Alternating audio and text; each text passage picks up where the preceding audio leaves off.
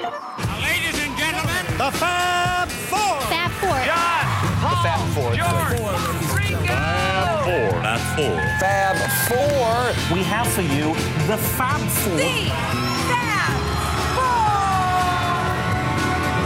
Fab Forecast.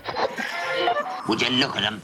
Sitting there with his hooter scraping away at that boog. Well, what's the matter with that? Have you no natural resources of your own? Have they even robbed you of that? Well, you can learn from books. You can, can you? Ah, sheep's heads. But I just had to look, having read the book.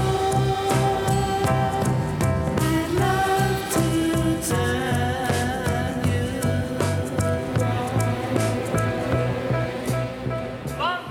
Fab Forecast. Eh, beste luisteraars. eh, welkom weer eh, hier bij een nieuwe show van Fab Forecast over de Beatles en de boeken. We gaan opnieuw praten over de Beatles literatuur. En dat doen we weer in onze online studio, waar ik zit tezamen met... Wibo. En Jan Kees. En wederom erbij is... Anne? Anne, ook van harte welkom. Literaire veelvraat als het om de Beatles gaat. Want anders kan je die blogs natuurlijk helemaal niet vol krijgen, neem ik aan. Ja, het is wel een hobby, hè, die Beatles-boeken van me. Ja, Ja. precies, precies. Ja, daarom eh, moeten we je er ook echt bij hebben. Eh, ja, want we gaan het vandaag hebben over ehm, eh, onze persoonlijke favorieten. We hebben het vorige week natuurlijk gehad over de meer ja, geschiedkundige ontwikkeling in boeken van de Beatles. Wat heel leuk en leerzaam was, vond ik zelf. Maar we hebben het nog niet echt gehad over onze eigen favorieten. En deze show gaan we die met je delen. We hebben ons allemaal de plicht opgelegd om een selectie van drie boeken te maken. En ze zullen voorbij komen. De biografieën, autobiografieën. Misschien boeken door de inner circle rond de Beatles. Fotoboeken, naslagwerken. Boeken die op een heel klein onderwerpje inzoomen. En de vergeten pareltjes. Ik ben zeer benieuwd eh, waar jullie allemaal mee, eh, mee zullen komen, jongens. Ja, we moesten één afspraak maken. Mark Lewison, zijn boek Tune In, die gaan we niet behandelen. Ja, waarom niet, eh Wibo? Ja, dan zouden bij ieder van ons denk ik eh, op nummer 1 staan met stip in die eh, top 3. Dat is een beetje flauw, denk ik. Ehm, we raden hem uiteraard wel aan, maar het spreekt te veel voor zich om die ook op te nemen in onze top 3. Het heeft ook al de nodige aandacht gekregen in eerdere podcasts natuurlijk. Al Zeker. in onze allereerste podcast zelfs, ook al- onze aflevering 0. Dus eh, die laten we even de, daar. Eh, we nemen ook aan dat als je naar deze show luistert... dat je die gewoon in elk geval op je plank hebt staan. Nee, we willen ons richten op wat meer, misschien ook minder gekende boeken... maar vast ook eh, echte klassiekers. Ehm, hoeveel meter Beatles boeken heb jij thuis staan, Anne? Heb je dat wel geteld? Ja, ik zit er vlak voor nu. eh vier meter ongeveer. Hm, Oké, dus Ja, keurig, keurig. Jan Kees, bij jou zie ik ook boeken op de, achter, op de plank. Ja, maar dat zijn geen Beatle-boeken. Maar ik heb eh, denk ik eh, ook een meter of vier of zo. Vermoed ik ook. Ja, dat, wat grappig dat het zo overeenkomt. Maar ik denk het echt, ja. We moeten het zo even hebben, want je hebt natuurlijk zoveel categorieën boeken. Hè? Ik vind het heel moeilijk te vergelijken. Je hebt fotoboeken, je hebt biografieën, eh, je hebt muziekboeken, eh, je hebt, eh, nou noem maar op, hè, van alles. En, en daar moeten we dus een keuze uit maken. Dus dat is Ja. wel moeilijk. Dat, dat vind ik wel lastig. Appels met peren vergelijken bijna. Ja, waar we het nog niet eens over gehad hebben, zijn de ongelooflijke informatieve tijdschriften die de laatste jaren ook zijn verschenen. Ja, ook. Daar hebben we ook, ook. bladen als Mojo vrolijk aan meegedaan. Vooral die- het ene naar de andere schitterende boek. Ja, het zijn eigenlijk ook boekwerkjes op zich, hè, vaak. Ja. Eh, Ja. Ja. Maar Michiel en Wibo, hoeveel meter jullie? Ja, nou, ik ben er ook met de meetlint langs geweest en het was bij mij ook 4 meter. Nou, je gelooft het niet, zeg. Echt waar, wat Ja, saai. echt. Nou, jij, eh, Michiel? Ik denk, ja, ik heb zo'n hoge billy, dus ik denk aan echte planken. Ja, dat is ook een stuk of 4, 5 meter, denk ik wel. Ik heb wel wat opruiming gehouden ook de laatste tijd, omdat ik in verband met de verhuizing wat minder ruimte kreeg voor, eh, ja, wel wat meer ruimte. Maar ik moet echt even een keer een selectie maken. Gooide jij eh, Beatle-boeken weg? Ja, is, Ik eh, heb dat wel eens. eh, ik heb nu wel één, één doos met Beatles boeken niet weggegooid, maar wel even op zolder staan. Ehm, ik heb het wel ja. gedaan trouwens hoor, een aantal Beatle-boeken. Ik ook wel eens hoor. Ja, wat, wat voor boeken, Wibo? Nou, je had vroeger eh, boekhandel De Slechte, muziekboeken voor eh, bodemprijzen. Die is er nog steeds. Kon je... Oh, is die Ja. er nog steeds? Ja, hij is ja. weer opnieuw. Hij is weer opnieuw, ja. Ah, opnieuw. Ah, oké. Nou ja, maar vroeger was hij in ieder geval ook. Eh, Je kon daar eh, heel veel muziekboeken kopen voor eh, echt weinig geld. Hè.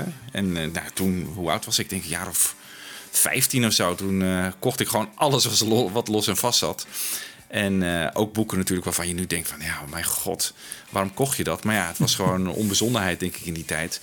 Ehm, en ook vanwege ruimtebesparing heb ik nu heel veel van die boeken gewoon weggedaan. Eh, ik denk dat het eh, met name fotoboeken waren... waar dan een beetje in vogelvlucht het hele Beatles-verhaal werd Ja. verteld. En vaak ook in het Nederlands. En ik hou zelf meer van Engelstalige boeken. Dat komt omdat Beatle-boeken vaak geschreven zijn door Amerikanen en Engelsen. En ik zit liever gewoon op de taal van de bron, hè, de taal van de mensen die het hebben geschreven, in plaats van een, eh, van een Nederlandse vertaling. En die vertaling vind ik soms ook af en toe een beetje. hmm, dat ik denk van, nou, dat is niet helemaal lekker vertaald of zo. Maar Jan Kees, het klinkt een beetje alsof jij nooit een Beatles-boek hebt weggegooid. Dat hoop ik toch niet? Ah, nee, dat moet ik ook toegeven. Ja, van die vreselijke fotoboeken van 13 in een dozijn, weet je wel. Die dan heel goedkoop inderdaad ook bij de slechte werden aangeboden. En dan vroeg vraag ik me, waarom heb ik dat ding ooit gekocht?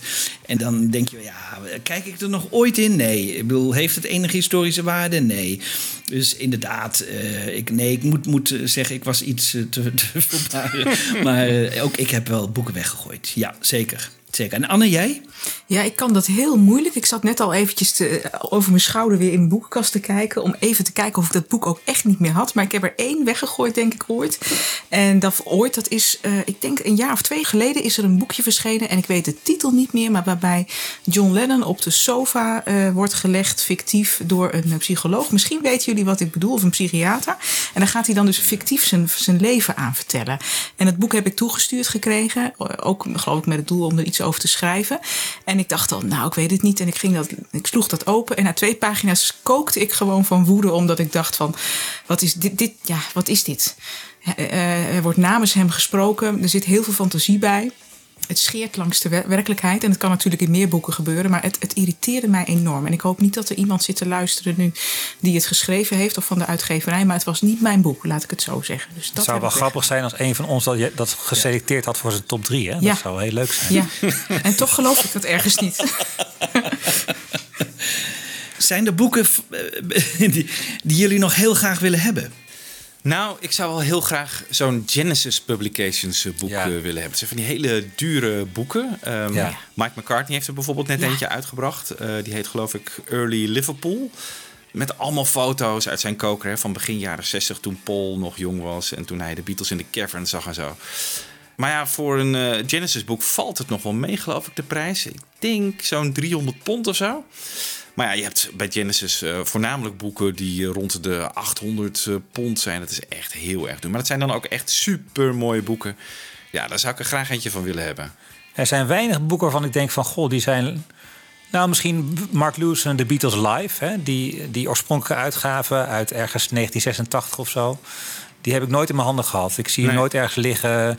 Misschien kan je hem antiquarisch nog eens een keer heel erg duur op de kop tikken. Maar nou ja, dat soort boeken zijn er relatief weinig. Waarvan ik denk van, goh, die eh, had ik ooit kunnen aanschaffen. Maar ik was te laat en nu zijn ze out of print of zo. En heel veel waard. Nee, het zijn vooral die dure boeken. Want eigenlijk is ook de commercie daar wel toch wel toegeslagen in de Beatles boekenwereld. eh. Ja. Ja, apart hè. Dat Beatles Live kom je echt nooit ergens tegen. Dat, ook niet tweedehands of op internet of zo. nee. Nee, ik heb hem ook niet. Ik ben, Terwijl het toch Ja. zijn naam heeft gevestigd. Hè? Althans, ik denk in het Beatles-wereldje. Al voor recording sessions heeft hij zich daar echt mee in de kijker Ja, gespeeld. ja. Ik denk heel veel van het boek staat ook wel in latere boekwerken. Dus in die zin is het niet qua informatie heel erg veel nieuws, denk ik. Maar toch is het jammer dat we die juist nou niet hebben.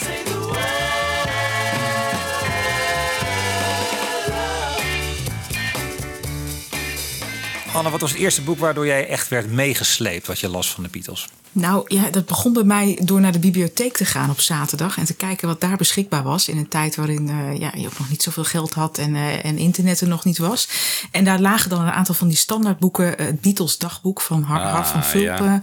ja. Dat het, ik denk dat dat heel veel nostalgische gevoelens oproept bij jullie. En misschien bij wel meer luisteraars. En je had ook het volledige platenverhaal. Dat grote boek. En dan ben ik, is dat van Carr of zo? Tyler, Carr, ja, Roy zeker. Nou, dat, dat, dat lag daar ook. Zo'n mooi kijkboek. En als je dan nog jong bent, vind je dat heerlijk. Van die glimmende foto's. En, en, en het is heerlijk om daarin te grasduinen. En ehm, wat daar ook lag in de bibliotheek was de echte Beatles story van Alan Williams. Dat is een beetje A4-formaat boek, waarin hij zijn verhaal vertelt. En een tijd geleden, eh, de bibliotheek heeft die boeken natuurlijk eh, allemaal afgeschreven in de loop der jaren. Een tijd geleden kreeg ik een eh, mailtje van een vriend hier uit Deventer. En die zei: Ik heb nog wat oude Beatles-boeken die ik wegdoe. Heb je nog interesse? Kom even langs. Dus ik kwam even langs. En toen lag datzelfde bibliotheek-exemplaar bij hem. Hij had het destijds van de Biep gekocht. Ik zei: Dat wil ik wel van je hebben uit nostalgische redenen. Want datzelfde exemplaar had ik als kind van tien of zo in mijn handen. Dus die is uiteindelijk in mijn eigen boekenkast eh, beland. Wat leuk. Daar, daar begon het voor mij een beetje mee met die titels. Ja. Ja. Ja, ik herken dat wel. eh, het Beatles dagboek. Ik zag Wiebo net ook eh, inderdaad meteen instemmend knikken. Kijk, al die bibliotheken, eind jaren tachtig, hadden natuurlijk dus, neem ik aan, toch wel dezelfde titels over kunstboeken en eh, altijd op de planken staan. En, en Shout hoorde daar zeker bij van Philip Norman, zo'n dikke pil. Maar ook het Beatles dagboek. En die heb ik zelf echt verslonden. Eh, dat was misschien wel mijn eerste Beatles boek dat ik echt met zoveel Ja. ja. fascinatie gelezen heb. En natuurlijk ook prachtig vormgegeven door eh, Piet Scheuders. Zeker. Nou, laten we dat ja. vooral benoemen. Ja. Ja, ja. En Hunter Davies, stond hij daar niet bij? Kan ik me niet herinneren. Nee, bij mij ook niet. Dat heb ik pas veel later gelezen. Dus die was alweer te oud in die tijd misschien. Was hij alweer afgeschreven, denk ik. Dat zou kunnen. Ja, bibliotheken, die, die, en nog steeds gaat het zo, die putten gewoon uit een landelijk aanbod, hè, dat ze wekelijks eh, eh, krijgen. Dus het klopt wat jij zegt, Michiel, dat, eh, dat daaruit de keuzes worden gemaakt. Dus je, hebt, je vindt een soort grote gemene deler Ja. dan in bibliotheken in dezelfde periode in het land. Waarbij bibliotheken met veel budget iets verder kunnen gaan dan de kleintjes. Dus vandaar dat we ook in dezelfde periode dezelfde boeken tegenkwamen. Grappig, Daar, ja. denk ik. Ja. Wat zou je daar nu tegenkomen in, in een bibliotheek Ja. over, over de Beatles? Bijna niets meer. Nee? Nee? Als het gaat over openbare bibliotheken. Nee, nee. Collecties zijn heel erg uitgedund. En ehm, daar is ook geen geld meer voor. voor misschien wel in de grotere bibliotheken, eh, of oorspronkelijk wetenschappelijke bibliotheken met een wetenschappelijke steunfunctie, Arnhem, Amsterdam, dat soort wieps. Maar in de gewone gemiddelde stad of in het dorp vind je dat niet meer. Alleen een- het, het, het topje van de ijsberg in populaire boeken. Het is heel triest hè, hoe dat uitgekleed is. Ja. Veel romans, en, maar dat gaat dan ten koste van dit soort... eh, Ja, brede ontdekkingsreizen die eh, eh, jongeren, kinderen, eh, jonge mensen aan kunnen gaan als ze gefascineerd zijn door een onderwerp. Maar het is natuurlijk ook ingehaald door het internet. Ja. Omdat heel veel mensen dat ook niet meer doen zoals wij dat eh, vroeger deden. Snuffelen door die kaartenbakker. Dat hebben jullie vast ook gedaan. Dat je zo'n laadje opentrok. Ja, ja, En de zeker. B van Beatles keek en denkt, wat, Ja. dacht, wat Ja. staat hier? Ja, wat Ja. is er uitgeleend? Wat is Ja. er nog meer? Ja. Ja. Ja, ja, heel herkenbaar inderdaad, dat Beatles dagboek. En ik kan me ook herinneren dat ik heel vaak een boek leende... dat iets met de story of pop of de geschiedenis van de popmuziek. Zo'n lang A4-formaat groenig boek. Ook vertaald in het Nederlands. Uit de jaren 70 kwam het, geloof ik. En het was een soort fotoboek met ook weer dat verhaal van de Beatles in, in vogelvlucht. En oh, dat heb ik zo vaak geleend uit de biep. Dat stond constant op mijn naam. Dat herken ik ook. Ja, ik hoef het ook nooit terug te brengen. Want eh, van, hey, iemand anders wil het een keer lenen. Nee, nee. Ja, ik was blijkbaar de enige Beatles-fan in de village of zo. Maar het is wel een bijzondere als je dat zo ziet. Hè, eh, dat je in een tijd opgroeit eh, en over de Beatles gaat lezen. waarin nog relatief weinig informatie is, inderdaad. Dat je naar die bloody kaartenbakken moet, ook krantenknipsels moet verzamelen. Eh, bij ons had je dan in Breda de, de Every Little Thing. Dat, wat, eh, eh, dat pretendeerde een encyclopedie te zijn met alles over de Beatles. Maar dan sloeg je dat open. dacht je van wat is dit eigenlijk? Ik kon er gewoon echt geen chocola van maken. en nu verzuip je eigenlijk in de, in de informatie. eh, Ja. Ja. Ja. ja, Jan Kees, eh, zeg daar eens wat over. Want eh, jij moet dat helemaal meegemaakt hebben. Ja. Je, je, je- je had het voor, vorige show had je het over Hunter Davis. Hoe bijzonder dat was. Ja, dat was mijn eerste boek en dat was een openbaring. Dat was echt een openbaring. En dan die eh, tekening van Alan Aldridge voorop, weet je wel. Die, dat hele witte boek. Eh, Ja, ik heb het helemaal echt stuk gelezen. En een vriend van mij, Frank Hutchinson, die had een boek. En dat was dus de, dat boek van Brown, hè, eh, Love Me Do. Dat vond ik ook heel interessant. Eh, maar dat vond ik eigenlijk weer te beperkt. Want dat ging niet over die tweede periode van die Beatles. Dat las je dan ook. Je las eigenlijk alles wat je kon krijgen. En er was maar heel weinig. Dus eh, ik ben nog uit de tijd dat ik de kauwgomplaatjes en zo verzamelde van de Beatles. Ja. En, en toen, eh, toen die, die LP uitkwam van eh, Magical Mystery Tour... toen zag je daar dus dat daar een soort boekje in zat. Of dat, ja, tenminste, dat moet een boekje geweest zijn. Dat wilde ik ook hebben, weet je wel. Maar je kon het nergens krijgen, want die, die EP's waren hier eigenlijk nauwelijks te krijgen. Je kon eigenlijk alleen die LP. Dus dat wilde je allemaal hebben. Je wilde eigenlijk alles weten, alles zien, alles lezen. En er was heel weinig. En dan, ja, dan kocht je Muziek Express of Muziekparade. En daar stonden wel artikelen in en zo. En af en toe eens in Panorama stond wat of zo. En dat, nou, dat verslond je allemaal. Er was heel weinig informatie. En dan ging ik wel eens naar Amsterdam. En vooral zo midden jaren zeventig ging ik daar wonen. En eh, daar had je Atheneum Nieuwscentrum. en die had een eh, hele grote collectie. De Atheneum Boekhandel die had een, een behoorlijke collectie Beatle import. Nou ja, toen eh, was het hek van de dam. Hè, want toen ging ik echt eh, boeken kopen. En dat was, dat was ontzettend leuk. Want dat je, en dat je elke... Dan kon je ook de Beatles Books Monthly kon je ook kopen in Amsterdam. Hè. De, eh, dat was ook bij het Atheneum Nieuwscentrum. Kon je daar dus elke keer kon je zo'n blad... nou, het was hartstikke duur. 12 gulden of zo. Maar dat was geweldig. Want dat, dat, daar had je informatie die je nooit anders kreeg. Dus dat was heel erg leuk. En, en ik was natuurlijk lid van de, van de fanclub. De McCartney fanclub. Dus die gaf ook wel eens wat uit, een, een blaadje. Dat was allemaal gestenceld, geloof ik. Maar je, je verslond gewoon alles. En, en dat, dat kun je nu niet meer voorstellen. Nu kun je met één druk op de knop alles voor in- op internet krijgen. Maar dat was Ja, toen dat, nog niet. ja, dat maakt ook. de- ik vind het zo'n leuk verhaal ook. Hè, dat je die spanning die er ook in zit. Dat, dat, dat er iets nieuws is en dat je daar dan heel blij mee bent. En als je nu wel eens eens in de zoveel tijd denkt. Ik ga even bol.com en ik tip even Beatles in. Dat doen jullie vast ook van. Is er nog wat uitgekomen? Dan zie ik lijsten met dingen die ik wel wil hebben. Al ben ik ook best selectief. Maar het is er allemaal gewoon. Ja. En dat wil je ook niet allemaal tegelijk aanklikken en aanschaffen. Want het is helemaal niet leuk. Wat ik zelf dan nu nog wel heel spannend en leuk vind. Is in Deventer zijn veel antiquariaten. En het ook wel in een aantal andere steden. En daar de spanning voelen. En die planken langs. Meneer, waar staat de muziek? Eh, en, da- en dan kijken naar die ene ontdekking die je dan nog doet. Dat, Ja. dat vind ik leuker dan bij bol.com van alles aanklikken. En, eh, Ja. Gebeurt dat nog wel eens? Vind je daar nog wel eens goud? ik ben, ik ben er nu natuurlijk heel lang niet geweest hè, door, door Ja. coronatijd.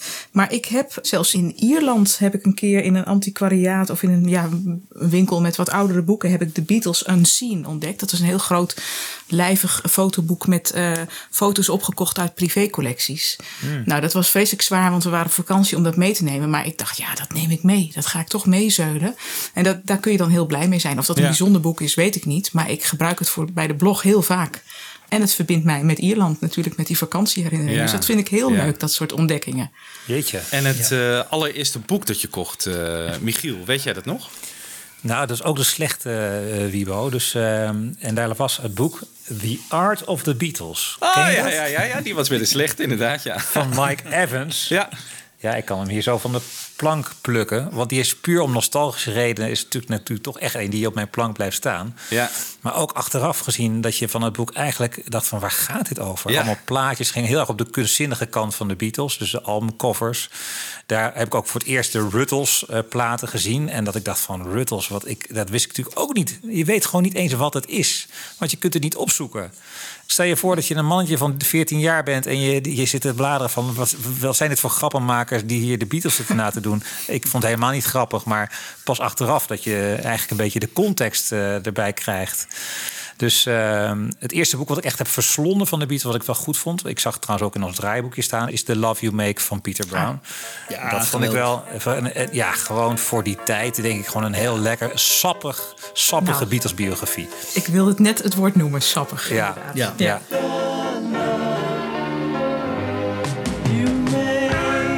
Uh, what happened was, I mean, by 1979, there'd been so many projects that had come out, books, television, um, movies about the Beatles, and they were all so inaccurate, so very inaccurate, and because the, the writers had never been able to go to source and check their facts.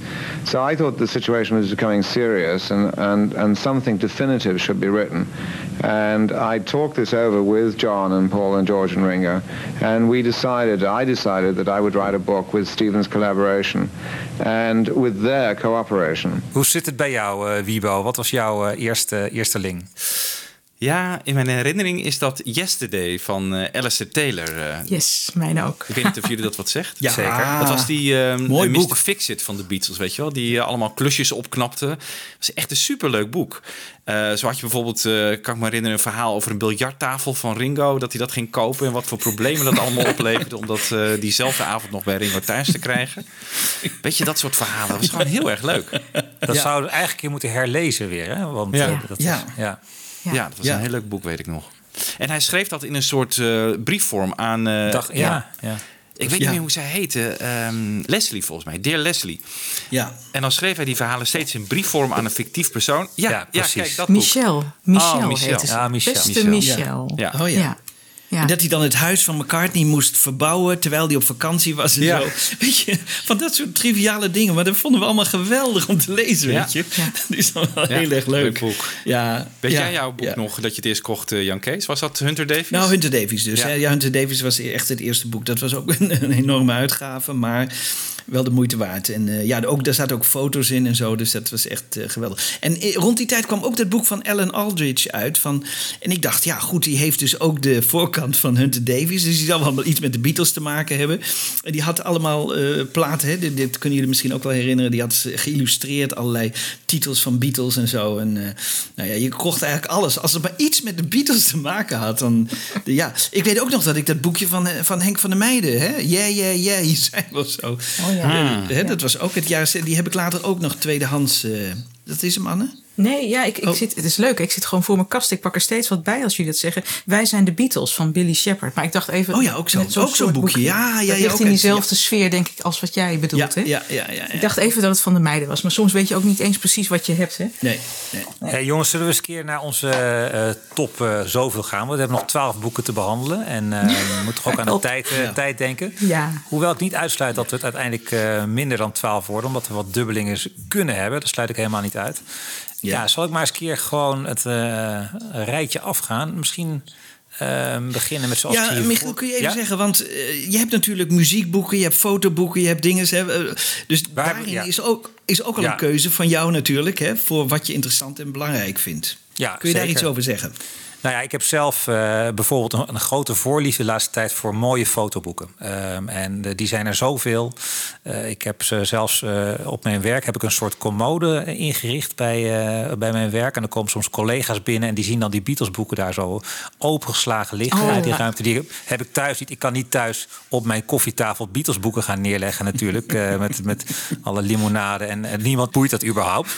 Maar op mijn werk, ik ga dan, nou, kom elke dag binnen en dan sla ik weer zo'n mooie foto open. Oh, en dat is gewoon perfect. Wat dat is gewoon perfect. Ja. Dus daar heb ik een stuk of drie liggen. En de mooiste is eigenlijk, vind ik, die van Harry Benson. Ehm, ik weet niet eens hoe die heet. Maar die gaat mee op de, tour, de eerste Amerikaanse tour van de Beatles. Het is gewoon een geweldig mooi fotoboek. Heel mooie kwaliteit papier ook.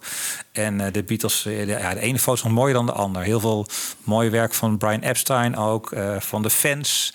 En het is gewoon een, ja, een prachtig werk. Dus met daar- ja, daar, daar hou ik dan weer van. Met die kussengevechten, hè? Bedoel, eh, bedoel Ja, ook die, hè? die- ja, precies, Die foto's, precies. ja, ja, ja. Ja, en die is helemaal niet duur. Die kan je tegenwoordig volgens mij voor een euro of twintig moet je die vast wel ergens op de kop kunnen tikken.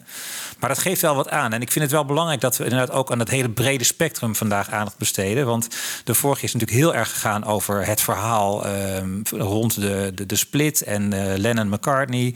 En laten we, ik hoop heel erg dat we, als we het over onze favoriete boek gaan hebben, dat we ook mooie dwarsdoorsneden zullen krijgen van de verschillende soorten boeken die er tegenwoordig zijn. Want het is, eh, er is veel om uit te kiezen.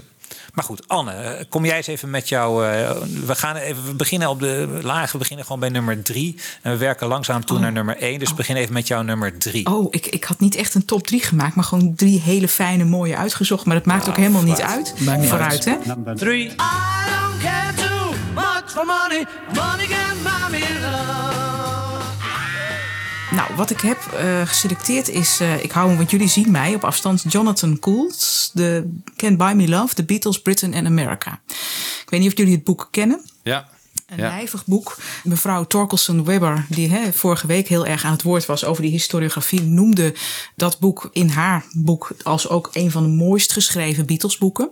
Ik las haar boek natuurlijk pas vorige week, maar toen had ik deze al lang in mijn bezit. Ik vond het ook eerst, eh, of een paar jaar geleden op de Deventer Boekenmarkt, liep er toevallig tegenaan, kende de schrijver niet, dacht, oh, dat is aardig voor een paar euro. En ik was eigenlijk zo blij met die aankoop, want. ehm, ja, wie is Jonathan Gould? Hij is een Amerikaans journalist. Hij is ook muzikant, drummer. Betekent ook dat hij eh, ook in muzikaal opzicht over de Beatles schrijft. Niet dat het een hele muzikale verhandeling is, maar hij, hij eh, schrijft ook over Ringo's drumwerk, et cetera.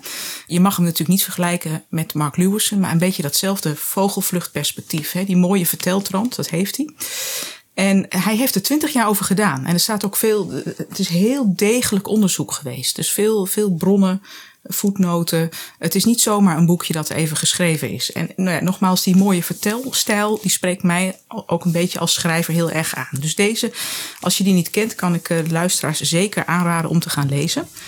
Ehm, Can't Buy Me Love Can't van Buy Me Jonathan Love. Gould. Ja. Genoteerd. The Beatles, Britain en America. Ik ben benieuwd wat, wat je ervan vindt. Ja, nou op drie heb ik gezet dit boek. The Day John Met Paul. En ik moest er net even aan denken toen eh, Anna begon over het boek dat ze heeft weggedaan. Hè, over John Lennon op de bank bij een psychiater. Dit boek is ook deels eh, fictief, maar wel gebaseerd op een, eh, op een echte gebeurtenis.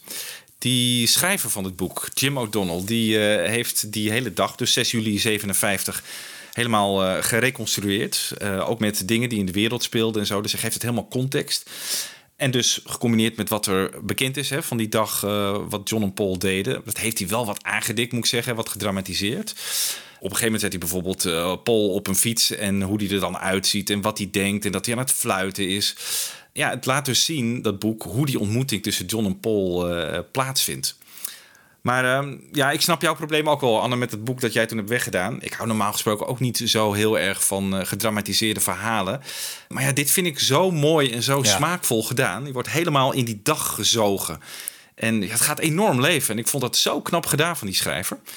Ik moet zeggen, het is wel twintig jaar geleden dat ik het boek heb gelezen. Ook niet weer herlezen, maar dat ga ik wel weer doen. Want ik was er toen echt eh, helemaal ondersteboven van, weet ik nog. Oh, wauw. Het heet dus The Day John Met Paul. An hour-by-hour account of how the Beatles began. Weet je wat, ik, ik heb het inderdaad... eh, ja, ik heb het eh, nog eens geraadpleegd voor onze, de voorbereiding van onze Lennon-podcast. Ik was namelijk op zoek naar één bepaald detail. En dat gaat over de... Want, want eh, hè, John die zat op zo'n kar. Die reed rond, rond dat hele... eh, ja, bij die kerk daar. Bij die Church Faith. En ehm, dat was ook altijd standaard dat er één meisje voorop zat. En dat was een soort queen van de dag of zo. Eh, ze was een soort... Ja, de Rose Queen. De, de Rose Queen. Ja. En ik dacht nog altijd van... Ik heb nooit bij iemand achterhaald van wie was nou dat meisje. En verdomd, die John O'Donnell, die Jimmy O'Donnell... die heeft niet alleen maar het verhaal erbij bedacht... maar ook onderzoek gedaan van wie was dat meisje. En hij heeft gewoon met naam en toenaam... weet hij gewoon te achterhalen wie dat was. Dus het geeft wel even aan van... hij heeft ook echt heel erg diepgaand onderzoek gedaan... naar wat er die dag allemaal gebeurd Ja. is. Eh, Ja. echt super origineel gedaan. Ja. En wat ik zei, ja, je wordt helemaal naar die dag eh, teruggebracht. Ja. Ja. Leuk, leuk, leuk. Mooie, mooie titel, zeker. Jan Kees, nu ben ik benieuwd naar jou. Ik heb me een beetje geconcentreerd op eh, muziekboeken. Hè. Dus die gaan over de opnames van de Beatles. Hè. Dus de echte studio-opname. En daar zijn heel veel boeken over. Hè. Jammer genoeg, de twee slechtste Beatle-boeken bijna die ik ken... zijn gemaakt over eh, het opnemen. En dan noem ik natuurlijk eh, Here, There and Everywhere van Jeff Emmerich. En waarom vind ik dat nou zo'n ontzettend slecht boek? Omdat er gewoon gedeelten bij verzonnen zijn. Hè? En dat vind ik het allerergste wat er is eh, bij Beatles. Als je research doet en je schrijft een boek ergens over... en je verzint een gedeelte en dat doe je door elkaar heen... en dan, nou, dan wordt het een, een complete puinhoop. En dat, dat vind ik erg jammer. Dus de twee technici hebben de, ook de twee slechtste boeken geschreven... want Norman Smith die heeft geschreven... They, they call me normal. Nou jongens, daar is niet doorheen te komen. Dat is echt Vreselijk. Niet, dat is vreselijk, hè? Dat is echt heel, heel erg. Ja, dus ja. Ik, ik heb het heel zwaar. Ja, een blooming boek. Maar gelukkig komen de laatste tijd komen hele mooie boeken uit. En die kennen we allemaal. En dat zijn eigenlijk de boeken van Kevin Howlett. Die die schrijft voor de boksen. Hè? Voor de boksen. We hebben Sgt. Pepper, we hebben de Witte, we hebben de Abbey Road. Dus die hele serie wil ik eigenlijk in één op de derde plaats zetten. Want hij doet nieuw onderzoek. Hij komt met nieuwe feiten. Hij zet het in, goed in perspectief. Een enkel foutje zit er maar in. Helemaal niet veel. En dat vind ik echt geweldig. Dat is iemand die ook eh, opnieuw dingen beluistert. Dus hij doet eigenlijk een beetje het werk over van Mark Lewison. Maar dan eh, gerelateerd aan de huidige tijd. Met alle nieuwe informatie die we hebben. Dus die boeken vind ik echt geweldig. Dus die zou ik op drie willen zetten eigenlijk. Eh, ja. En nog even naam en, en auteur, want ik heb het even voor de... Kevin Howlett, maar als je dus de boxen koopt hè, van de, de Beatles, hè, dus, eh, da- daar zitten ze gewoon in. Hè, de anniversary editions, daar, daar zit altijd een boek bij, bij de cd's en dan bij de luxe uitgaven. En daar, daar zit een geweldig eh, boek bij. Ja. Overigens moet ik even zeggen, jongens, ik ben ook als enige in het bezit van bootleg-boeken. Hè? Dus eh, niet boeken over bootlegs, maar een bootleg-boek. Eh, dus, en dan zelfs drie. En dat zijn de Mythology-boeken. En die zijn illegaal uitgegeven. Dat vind ik ook heel erg leuk. Hè? Je had ooit een, een man en die heette John Barrett. En die heeft de, de, hele Beatle-catalogus... eh, die ging dood. Hè? Hij was terminaal. En die mocht toen eigenlijk voor Lewison... de hele Beatle-catalogus uitzoeken. En die heeft hij allemaal aantekeningen van gemaakt. En die zijn illegaal uitgebracht. En die vind ik zo leuk, want dat zijn dus eigenlijk bootleg. Ja, dat is, dat is ook een illegaal boek eigenlijk. Dus, en, en het is in drievoud uitgekomen ooit. En eh, die, die raadpleeg ik ook nog regelmatig. Dus ik ben al denk ik een van de weinigen die in het bezit is van een niet geautoriseerde Beatle-boek. Wat, wat zelfs illegaal is uitgebracht. Dus dat vind ik ook wel leuk. Ja. Heerlijk. Leuk, leuk. Ja. Leuk, dus die vinden we ook niet in de ant- antiquariatische boekhandel waarschijnlijk. Nee, nee, die kun je nergens Nee. vinden. Ja, je moet eh, die boxen dan kopen, die mythology boxen. En dat was weer van een bootlegger en die heeft de, boekjes uitgebracht. Maar dat is, eh, die, die zijn echt heel waardevol. En daar, Bijzonder, daar eh, ja. kijk ik nog regelmatig in. Ja, jammer dat dat nooit officieel is uitgebracht. Nee. Die Kevin Howlett heeft natuurlijk ook dat eh, hele mooie BBC-boek geschreven. Hè? Ja. Echt Ja. super mooi Ja. gedaan.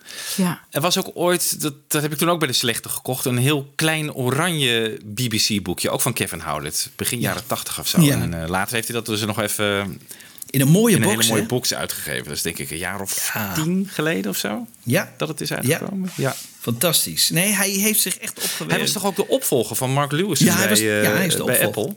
Ja. Ja, en dat doet hij goed hoor. Dat doet hij goed. Dat doet hij goed, Ja, zeker. beslist. Nou, die streep ik al weg. Want die stond nog op mijn lijstje met bijzondere vermeldingen. Dus die hebben we bij deze behandeld. Ik vind het wel ehm, eh, triest in zekere zin dat zo'n Norman Smith... die moet natuurlijk de meest prachtige verhalen te vertellen hebben... over die eerste jaren en maanden in de studio.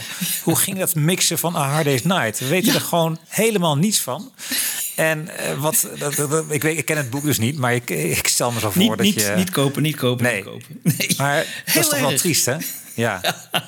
En George Martin die heeft het altijd alleen maar over Sgt. Pepper, lijkt het wel. eh. Ja, George Martin eh, ook niet interessant. Ik bedoel, zowel de biografie over Martin is niet interessant, omdat er helemaal niks nieuws in staat.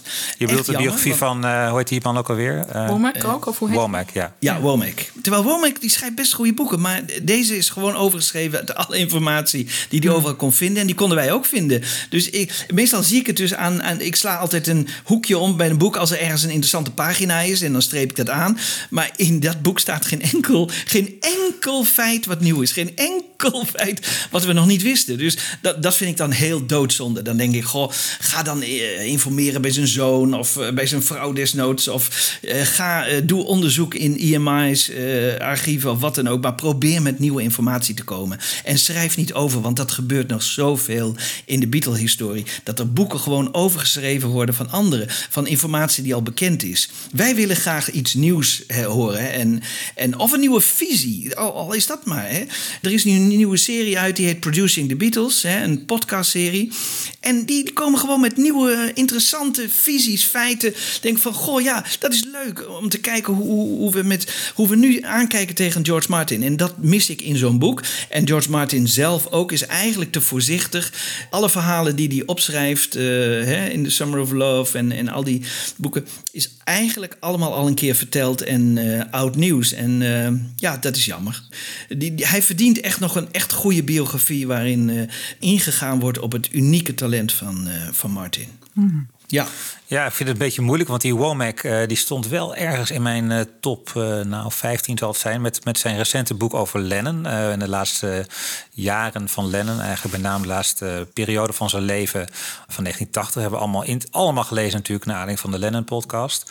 Ja. Maar dit lijkt dan wel alsof hij het een beetje te snel wil doen of zo. Te snel zijn naam wil neerzetten. En eh, ik denk wel trouwens dat hij over het leven van George Martin wel echt nieuwe dingen vindt. Want dat is volgens mij nog nooit ergens zo uitvoerig beschreven, toch? Nee, dat, dat zou kunnen. Eh, zijn diensttijd en zijn jaren 50, dat heb, kan ik niet helemaal controleren. Dat is inderdaad waar, daar heb je misschien gelijk in. Dat daar wat nieuwe feiten naar voren komen. Maar als het dan over de Beatles-tijd gaat, hè, waar ik dan het meest in geïnteresseerd ben. eh, want ik ben dan niet geïnteresseerd eh, of hij een nieuwe truc heeft toegepast bij Cilla Black, maar wel bij de Beatles. En dan denk ik, ja, dan wil ik daar een visie op horen. Of dan wil ik daar eh, iets, ja, een inspiratie. Dat ik denk van, goh ja, die man, waarom is hij nou zo goed? En wat maakt hem zo uniek? Dat wil ik lezen. En ja, en dat vind je dan niet. En dat, dat vind Nee. ik jammer. Dat vind, dat vind ik een gemiste kans. Ja. Ja, het is wel grappig als we allemaal ons, ons focus hebben. Want eh, ik hoor bij Wiebo bijvoorbeeld zeggen van die Jim O'Donnell... die vertelt een heel mooi verhaal vooral. Staat ook heel mooi op papier. Eh, ik hoor bij Jan Kees iets meer van de feiten moeten interessant zijn en nieuw. eh, nieuwe inzichten. Bij Anne hoorde ik dat ook echt over Jonathan Gould. Hè, gewoon een goede schrijver ook. Nou ja, op mijn, in mijn top drie staat het boek van Ray Coleman. Ook een bekend auteur. Een Lennon-biografie geschreven. Al een journalist al in de jaren zestig bij grote popbladen uit die tijd. En ik kies voor zijn Brian Epstein-biografie. Brian Epstein, The Man Who Made the Beatles. Ik heb het gekocht in 91, staat voorin. eh, zie ik nog staan. Ik kan het, eh, kan het echt eh, verantwoorden. Even kijken of ik het zo kan laten zien. Nou, je, kunt het net, ja, je kunt het net lezen. Zie je dat zo? Maar- Ja, Ja. het is wel, wel Eh, leuk dat je het even omhoog houdt. ja, eh, leuk voor de luisteraar ook die dit niet kan zien. Maar ehm, nee, dit is echt een, een meeslepend boek. En ik hou toch ook wel van een boek dat me echt gewoon van A tot Z eh, grijpt. Omdat het goed geschreven is en een goed, een mooie stijl. En het gaat hier natuurlijk over een man die ja, in zekere zin zo'n boek al verdiende. En misschien verdient hij wel een, een nieuwe biografie... waar het allemaal, alle feiten nog eens een keer goed op een rij worden gezet. Ik denk in zekere zin dat de boeken van Lewis... daar ook wel weer een impuls voor gaan geven. Er komen vast nog mooie biografieën over Brian Epstein uit. Maar tot die tijd hebben we dit schitterende boek van Ray Coleman ja, dat eigenlijk uitvoerig ingaat op al zijn, ehm, ja, zijn, psyche, zijn psychologische problemen. Maar ook eh, zijn fascinatie voor de Beatles heel erg mooi eh, op papier weten te zetten. En gewoon die, die mooie sfeer van Liverpool begin jaren 60, eind jaren 50 wordt heel mooi neergezet. Van de cavern, van eh, het platenwinkeltje dat hij had. Het vertelt over systemen die hij zelf ontwikkelde om platen uit de kast te halen met, met allemaal touwtjes. Nou ja, over hoe hij in de, de etalage in zijn meubelwinkel eh, zo belangrijk vond en daar echt innoverend en, en vernieuwend in was.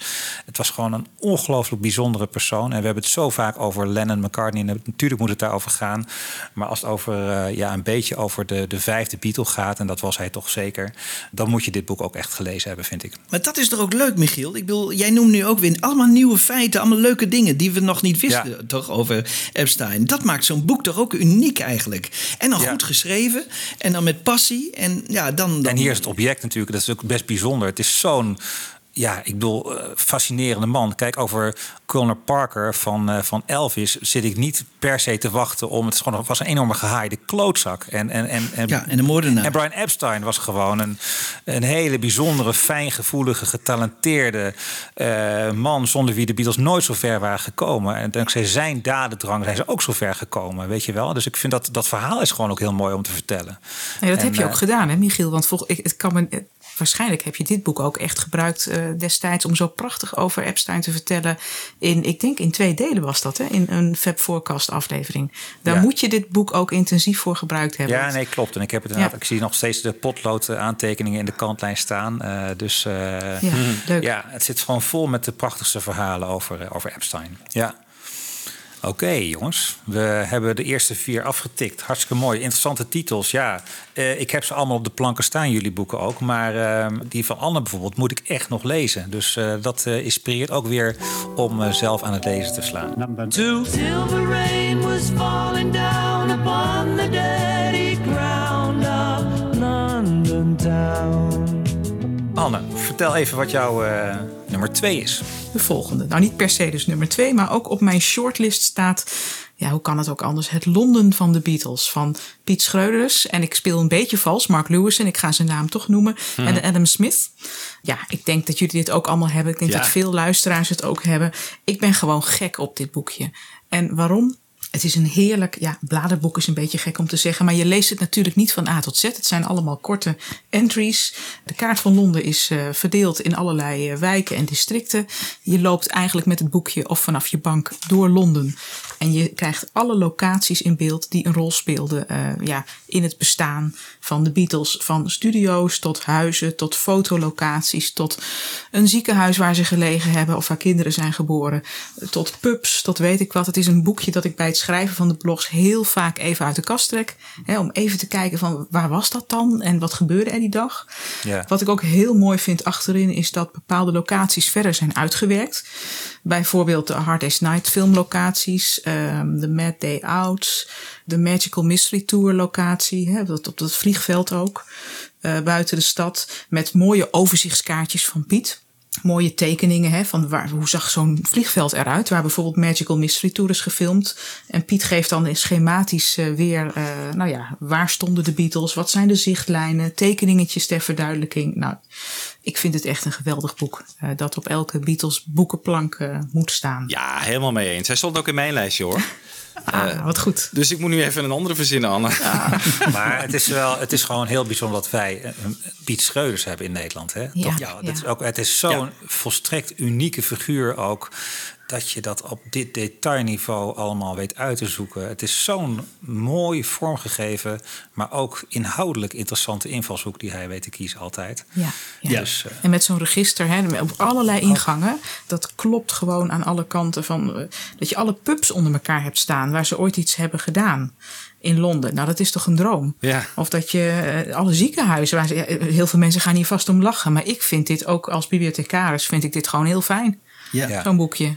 Hadden ze ook niet Liverpool moeten uitgeven? Ja, ja, misschien wel. Ja, er zijn natuurlijk ook wel van dat soort boeken over Liverpool, maar dat kan Ja. denk ik niet. Maar niet zo mooi, niet zo het- interessant, niet zo goed. Nee, Dit niveau is, zo hoog. Echt fantastisch. Maar goed, ja, weet je, ik weet niet hoeveel jaar werk dit was. eh, maar Liverpool dit even, even doen is natuurlijk niet aan de orde. Hè? Dus dat is ook weer gewoon, ik denk, vijf jaar uit je leven. En dan moet je gewoon alle andere lopende projecten die je hebt, moet je schrappen. Ja. En dan moet je daar denk ik een appartement nemen en eh, je daar twee jaar opsluiten. Zoiets. Ja, ja, ik denk ook dat Piet heel, heel vaak naar Londen moet zijn geweest om aan dit boek te werken. En ik geloof ook, klopt het dat, nou ja, dat moet hij anders nog maar eens vertellen, dat Adam Smith ook de rol had om overal naar die locaties toe te gaan, hè, om dingen te checken. Ja, meer als de man motor ging ter plekke. Ja. Dus zo hadden ze ook allemaal een rol eh, bij eh, ja, een, een heel goed team, denk ik, om zo'n boekje als dit eh, in elkaar te zetten. Ja. Voor de luisteraar kan ik trouwens nog wel eh, onze aflevering met Piet tippen. Want eh, daarin vertelt hij wat achtergronden over hoe hij dat boek heeft gemaakt. En hoe hij achter bijvoorbeeld de locatie is gekomen van eh, aan Green Street, waar de Beatles met z'n vieren hebben gewoond in 1963.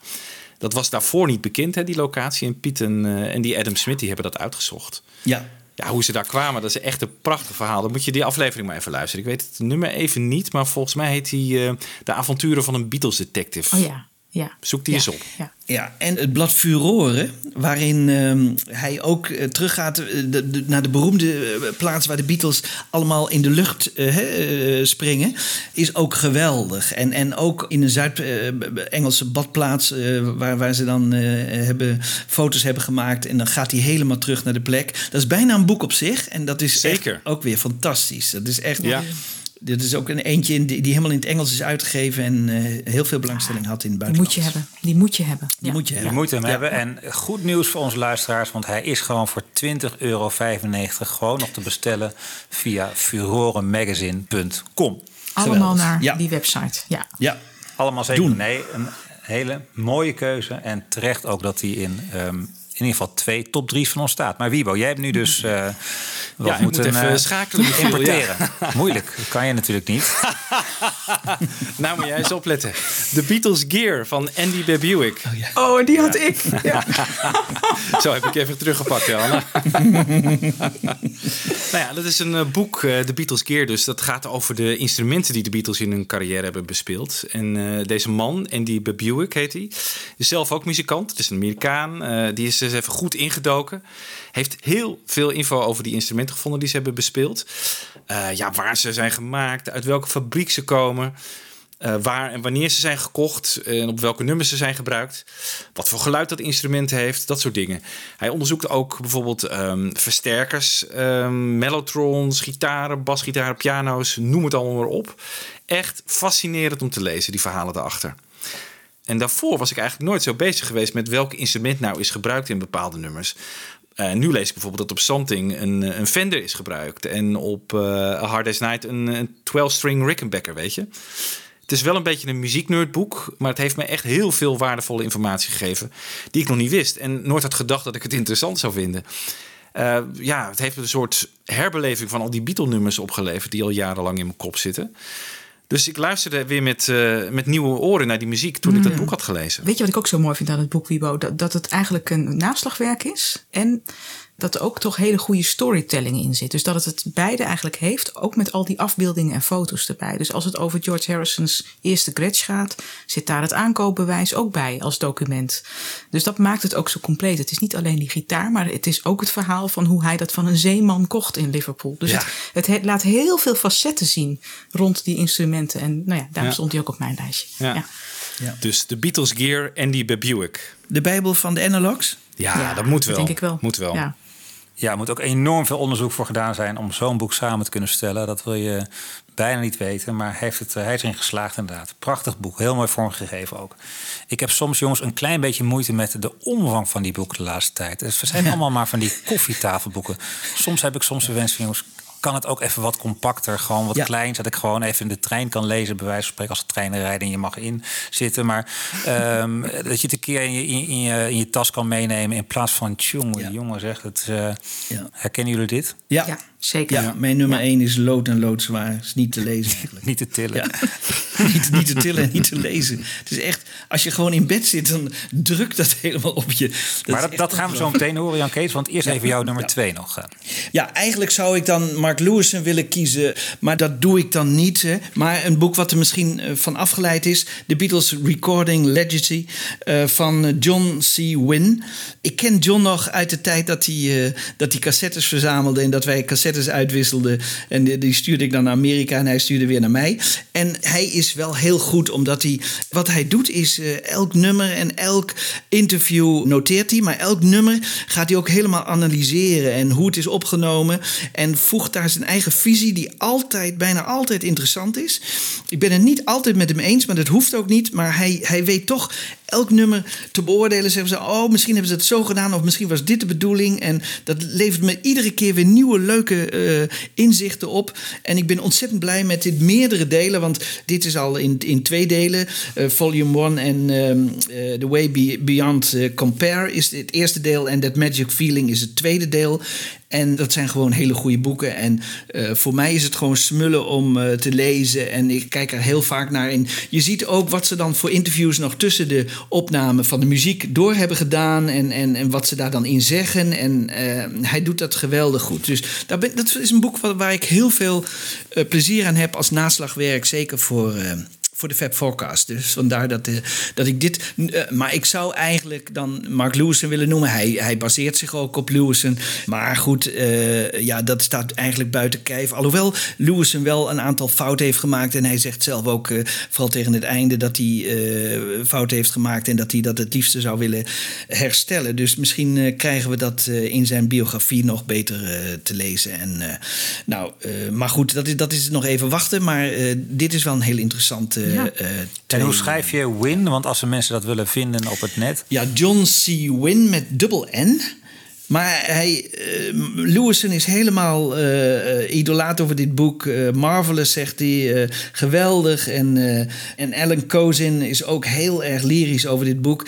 Dus ehm, eh, voor de mensen die echt geïnteresseerd zijn in de, in de Beatles opnamegeschiedenis... en wat ze allemaal hebben opgenomen... en ook op, op de BBC, et cetera... dan moet je echt dit boek, eh, aan, de- deze twee boeken aanschaffen. Weet zeker Ja. dat er een aantal mensen op het puntje van een stoel zitten hoor, als ze dit horen. Echt. Nou, dat hoop ik. We kunnen misschien weer wat tips geven aan mensen die ehm, voor leuke boeken. Wie weet. Ja, en dan kies ik voor een boek eh, waarvan ik weet dat Mark Lewison het niet goed vindt. En waarvan ik zelfs weet dat Paul McCartney het, niet goed vindt.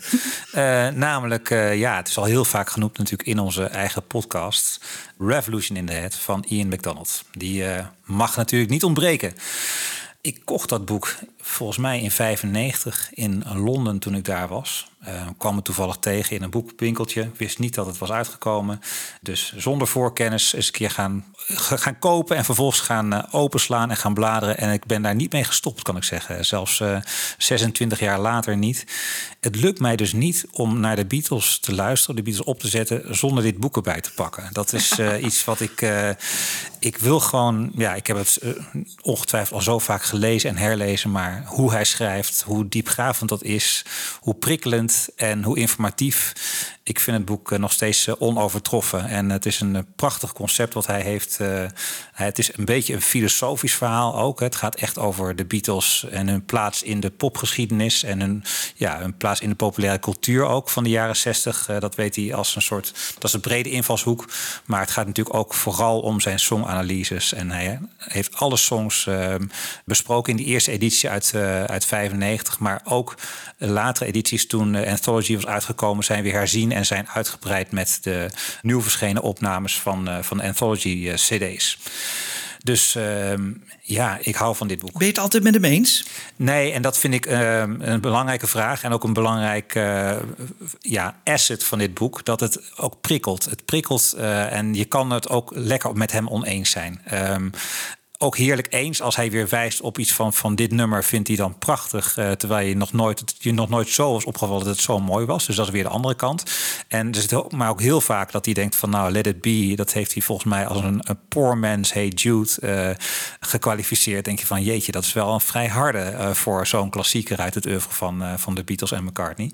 Of zijn oordelen over George Harrison op de White Album komt ook niet altijd goed vanaf. Niet positief over Savoy Truffle, niet over While My Guitar Gently Weeps, maar weer heel positief over Long, Long, Long. En dan zegt hij, het is de real George. En dan krijg je toch ook weer kippenvel als je dat leest. Ja. denk je van jeetje, inderdaad, als je tussen die titels mag kiezen, dan kies ik misschien ook wel voor Long, Long, Long. Als ik mag kiezen van eh, George op de White Album, weet je wel. Dus het prikkelt gewoon. En ehm, ik weet dat iemand als Lewison dat misschien stoort, dat er zoveel opinie in zit. Maar ik ehm, kan het van hem heel goed hebben. Ik snap het. Maar mag, mag ik er nog iets over zeggen? Want weet je wat, wat ik vind dat hij extra doet in relatie tot Lewison?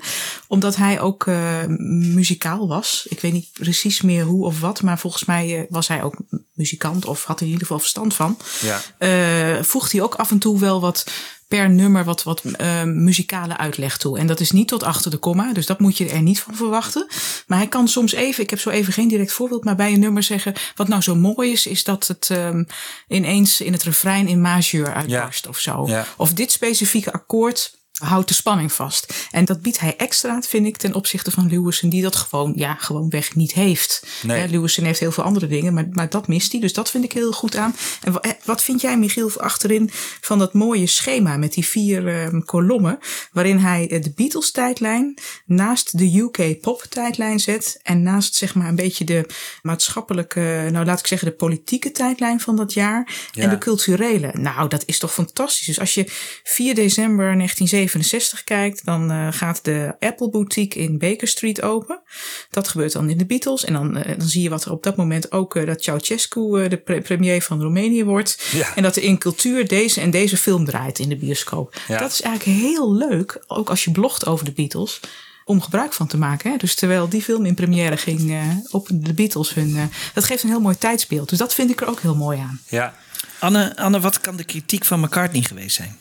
Oh, ja, misschien ook wel eh, die opinierende. Of niet, Michiel? Nee, nou, dat zou kunnen. Maar wat ik vooral denk is het suggestieve. Ehm, hij heeft de neiging om eh, te gaan inkleuren. En daar moet je natuurlijk als historicus eh, niks van hebben. Daar kan je wel interpreteren en duiden. Maar alleen maar als, je, als dat gewoon feitelijk verantwoord is. En wat hij bijvoorbeeld doet, is eh, schrijven over Come and Get It. Eh, McCartney zit in de studio. Hij beschrijft hoe Lennon bovenin eh, de studio zit mee te kijken.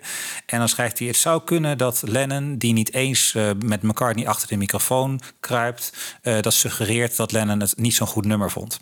En dan denk je van ja, god, ik vind het dus niet op een storende manier opgeschreven, maar dat is een interpretatie waarvan ik me kan voorstellen dat als je McCartney bent en je leest dat, dat je denkt van flikker even op. Ik was daarbij, jij was daar niet. Hoezo? Eh, Ja, ja. Het is gewoon, ja, het voegt ook niet heel veel toe. Mij stoort het hier dus niet. Ik heb wel heel veel andere auteurs bij wie het me dan wel, of, of weet ik veel, bloggers of wat dan ook, of eh, vloggers, die- waarbij me dat wel kan storen. Maar bij McDonald's stoort me dat niet.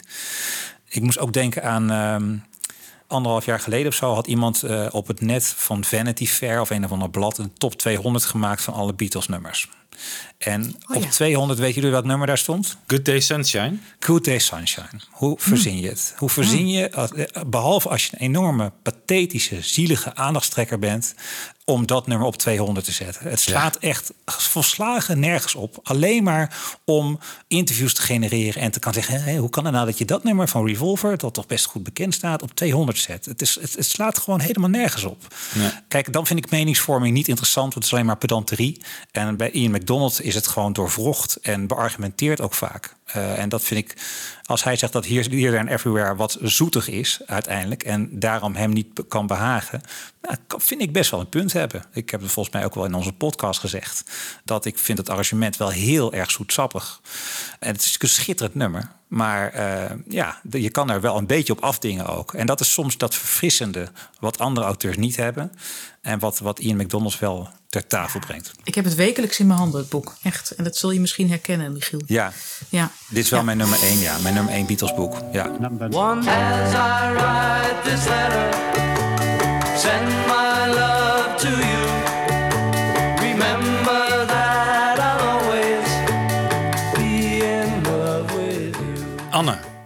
Ja, ik, ik deed dus niet aan 1, 2 en 3, hè. Maar nee. uh, uh, ik ging dus even snel switchen, omdat jij ook al iets had genoemd. Dat is leuk, hè, dat we elkaar zo de, uh, een beetje in, het, in elkaars vaarwater zitten. Maar wat ook op mijn lijstje stond, dat was misschien ook weer van een heel andere orde dan wat we tot nu toe hebben besproken. Maar dat is ook leuk, denk ik.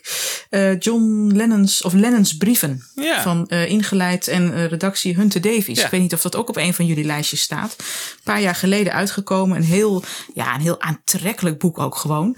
Nou ja, goed, we hebben het in de Lennon-podcast al gehad over het feit dat Lennon een communicator puur zang was.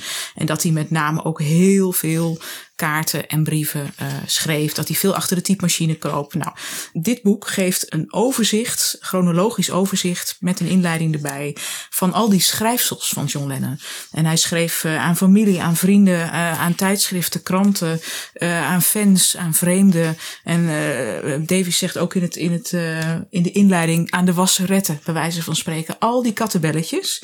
En ook in het laatste deel van zijn leven, al die boodschappenlijstjes voor Fred Seaman. Hè? Ga de laatste plaat van McCartney halen. Ja. Zorg dat de stereo set gemaakt wordt.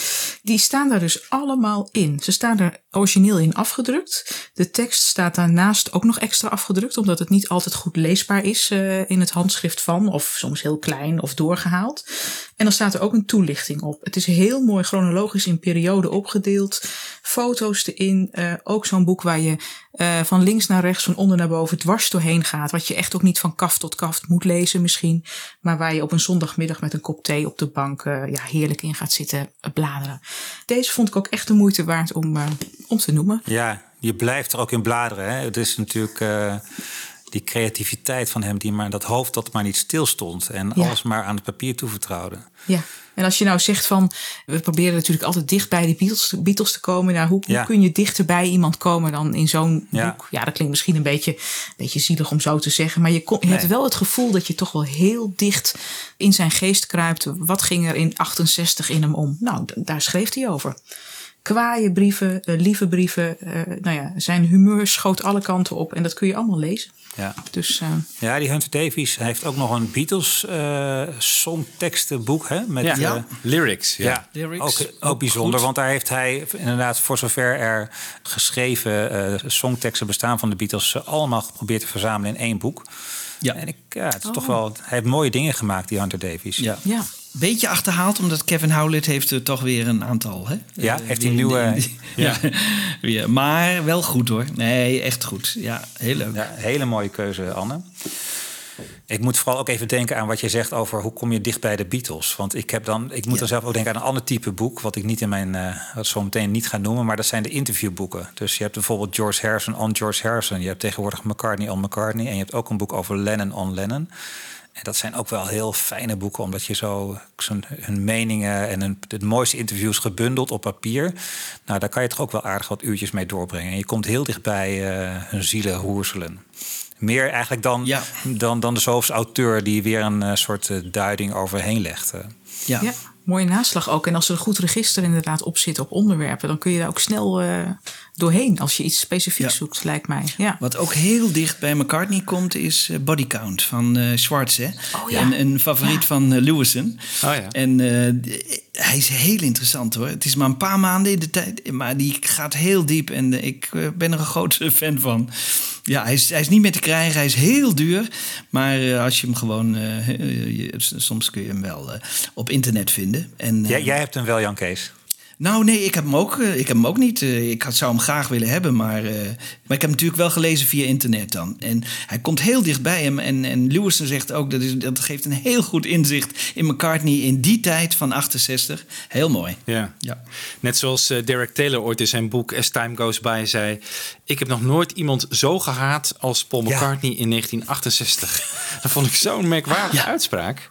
Ja. Dus in 1968 is er wel iets met McCartney aan de hand geweest... als eh, Francis Swartz het ook opschrijft. Dan, Ja. eh, ja. Ja. Ja, je kan het nu nieuw kopen, dat boek voor 1500 dollar zie ik hier Kijk. op Amazon. Dus dat moet je even... Moet je, Maar jij hebt ongelooflijk het toch? online gelezen dus, Jan Kees, Ja, je kunt het ergens vinden. Ja, Hmm. tenminste. En dan de hoofdstukken over eh, de Beatle-tijd. Hè? Want ze schrijft iets meer. Ze zet het wat in perspectief. Ook de voor en de na eh, heeft ze het nog een tijd. Maar dat, dat interesseert mij dan minder.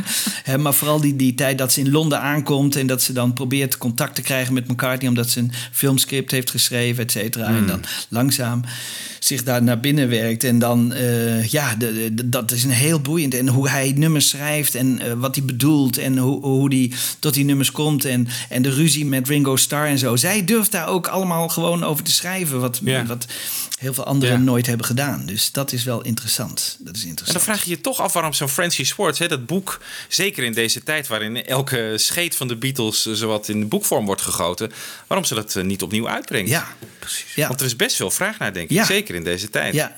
Maar goed, het is ook natuurlijk ook een vrouw van in de zeventig. En Ja, maar toch een aangenaam tegenwicht tegen de voortdurende PR die je vanuit het eh, Circus McCartney eh, over je heen gestort krijgt. Maar dan is dit wel een leuke, ja, toch weer wat verfrissend ander geluid. hè? Ja, als ze nog onder ons is natuurlijk. Hè? Want het, iedereen raakt op leeftijd. Dat zouden we dan eens moeten checken of we dat nog kunnen nagaan. Ja. Nou, 15 Ja. jaar geleden nog wel. Oké. oké. Ja, ja, ja. Daar kan veel zegt ook zijn. tegenwoordig niks meer. Hè? Nee. Nee. Oké, Wibo, jouw laatste. Ja, nou ja, dat kan er maar één zijn. You Never Give Me Your Money van Peter Doggett. Fantastisch. Goeie keus. Mensen, Goeie koop keus. dat, Ja. lees dat. Ja. Want het is een van de weinige boeken die ik twee keer gelezen heb achter elkaar. Zo boeiend vond ik het. ja. Ja, het gaat over de periode dat eh, de Beatles eh, uit elkaar vallen en de, en de solotijd en hoe hun paden zich nog kruisen in die tijd. Dus het gaat over de rechtszaken, dat ze ontmoetingen met elkaar hebben, ruzies, het Apple-verhaal.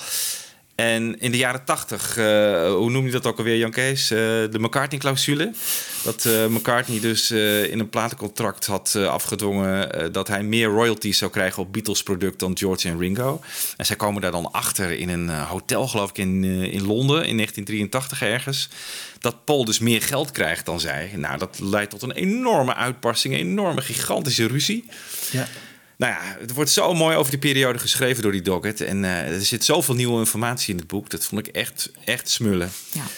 Ja, want kijk, dat Beatles-verhaal, dat ken ik nu wel in grote lijnen. Maar dit is toch een wat, eh, ja, wat onbekendere periode in eh, hun leven. En die verhalen zijn echt fascinerend om te lezen.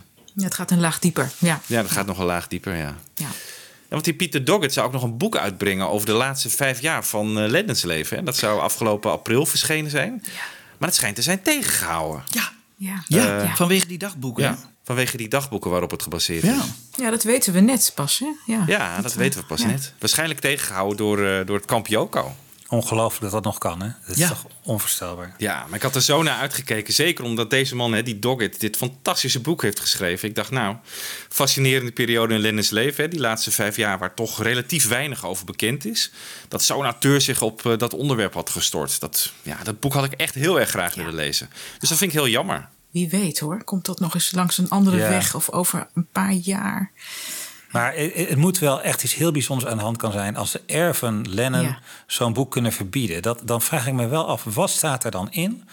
dat zij dat recht hebben? En waarom zou hij niet, ja, laten we zeggen... stel dat hij ongeautoriseerde foto's gebruikt of zo... dan kan ik me nog iets bij voorstellen. Maar dat kan toch niet zijn dat iemand...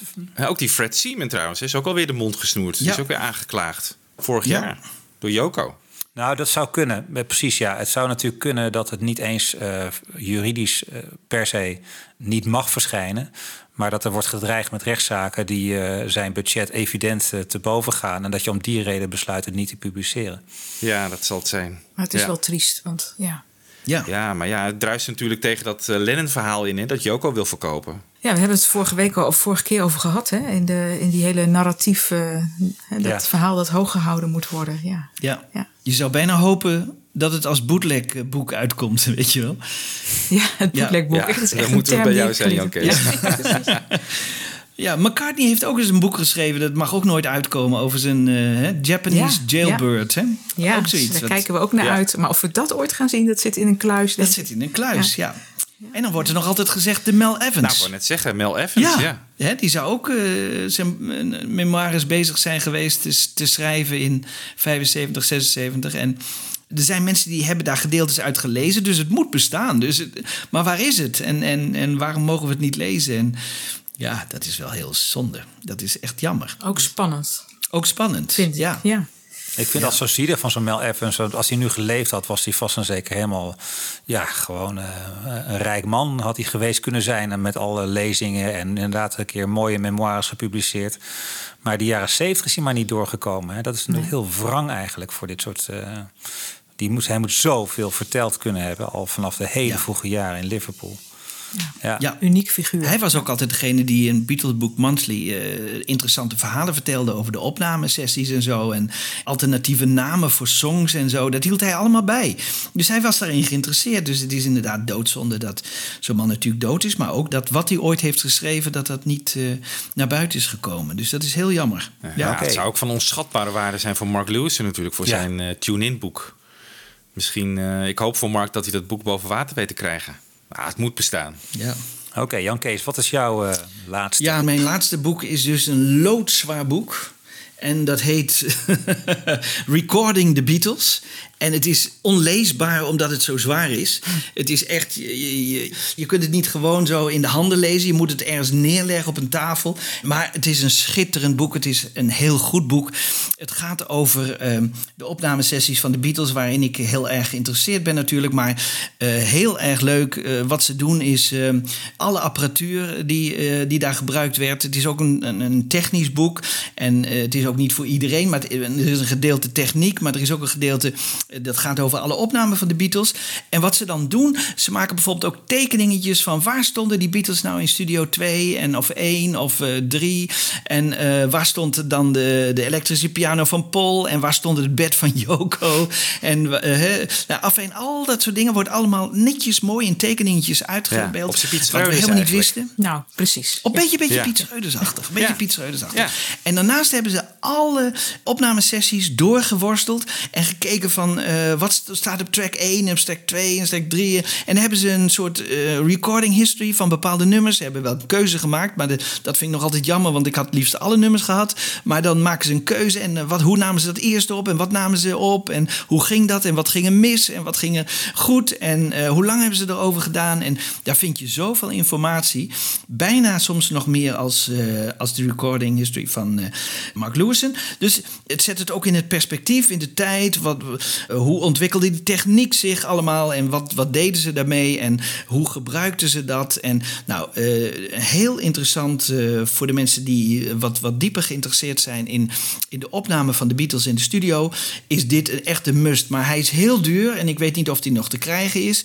Maar hij is eigenlijk te duur en hij is loodzwaar. Je kunt hem dus niet even gewoon even lezen. Dus ik heb heel veel dingen heb ik gekopieerd op een kopieerapparaat. En dan verkleind. En dan eh, op A4, zodat ik dat makkelijker handbaar... Want ik, ik zou hier heel graag willen dat hier misschien wel een, een drievoudige... gewoon handbare boekuitgave van Ja. zou zijn gekomen. Want het is helemaal niet nodig dat het zo ontzettend groot is. Ze hebben dat gedaan omdat ze hebben een box gebruikt van de Beatles, EMI-box. En eh, hoe, hoe ze destijds eh, eh, opnamen. En dus die grootte hebben ze gebruikt. En dus je ziet een beetje hoe de, de 8-track eh, tapes van de Beatles, hoe, hoe breed die waren en hoe groot. En, en in zo'n box hebben ze ook de, het boek ingeschoven eigenlijk. Nou, het is loodzwaar en... Heel moeilijk te lezen, maar wel heel interessant. En ehm, ik wou dat er meer van dat soort boeken. En eigenlijk is dit een beetje wat, wat Wibo dus heeft over de muziekinstrumenten.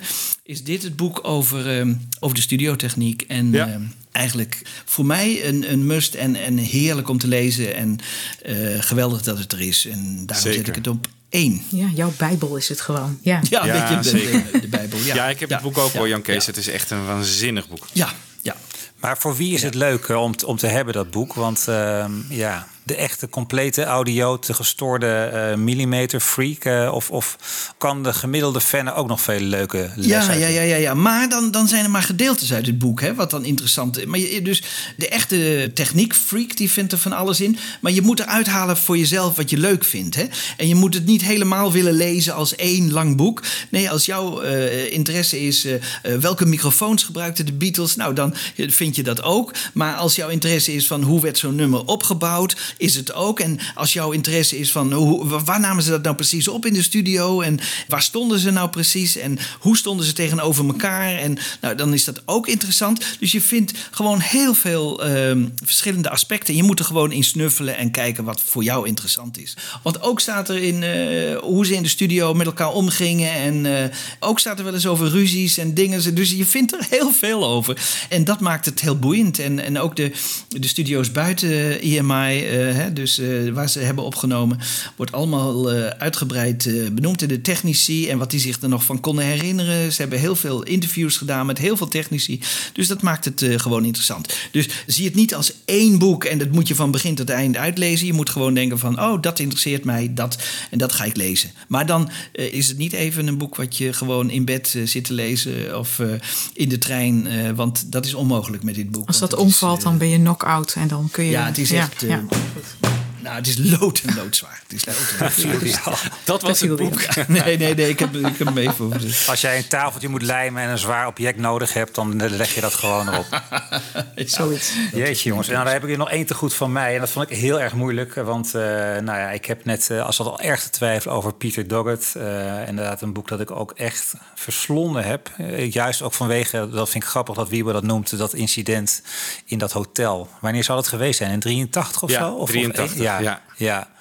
Nou, dat vind ik ook wel weer grappig van het boek. Want zo'n detail zal je bij Lewison natuurlijk in Tune-in waarschijnlijk niet meer lezen. Dus je krijgt toch in het hele compacte vorm van een boek van circa 300 pagina's heel veel diepgang en heel veel overview. Dus zo knap eh, gedaan.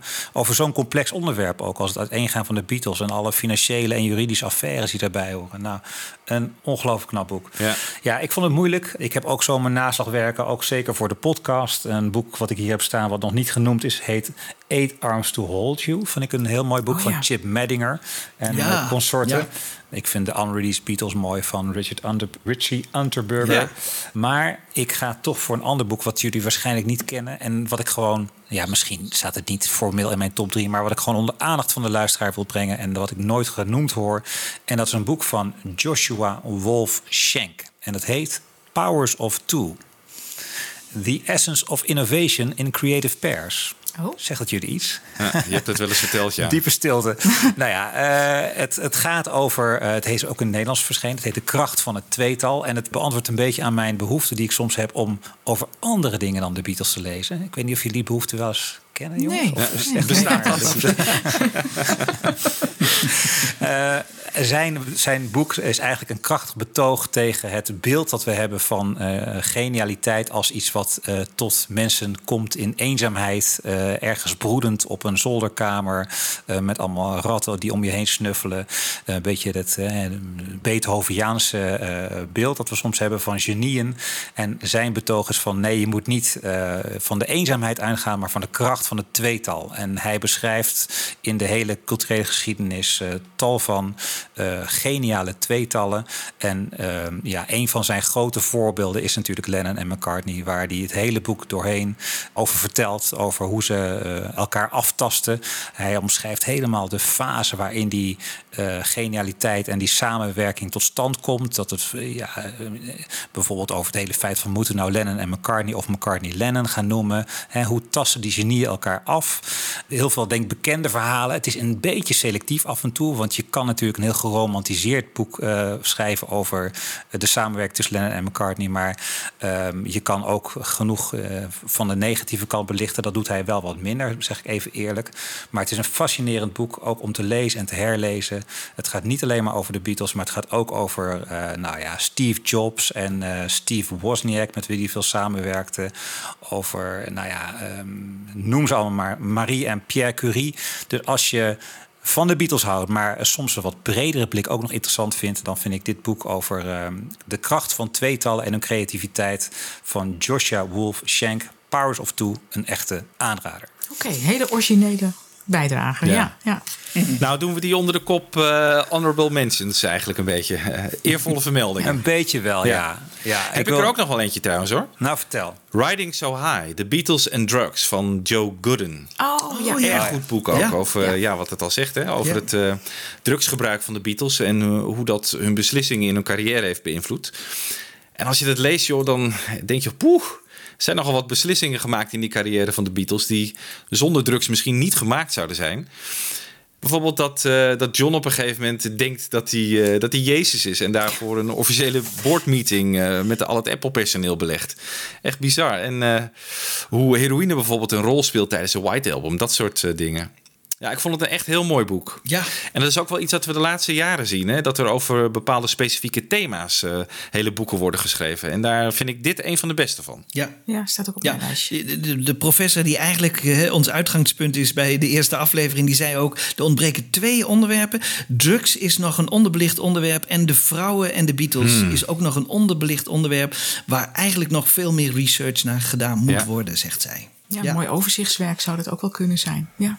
Oh, die mevrouw Webber zegt Ja, dat. die mevrouw ja. Webber, ja. Ook een mooi boek. Ja. Ook aan te raden. The Beatles en the Historians. Maar Ja, daar hebben we het uitgebreid over gehad. Ja. Zeer. Ja, fantastisch. Ja. Mag ik er ook nog twee noemen, heel snel even, in het, op het lijstje van... Nou, eh, vooruit. nou ja, oké. Eh, Joe Flannery, Standing in the Wings. Joe Flannery was eh, een soort samenwerkingspartner van Brian Epstein, ook in het Liverpool van, nou ja, het hele vroege Liverpool.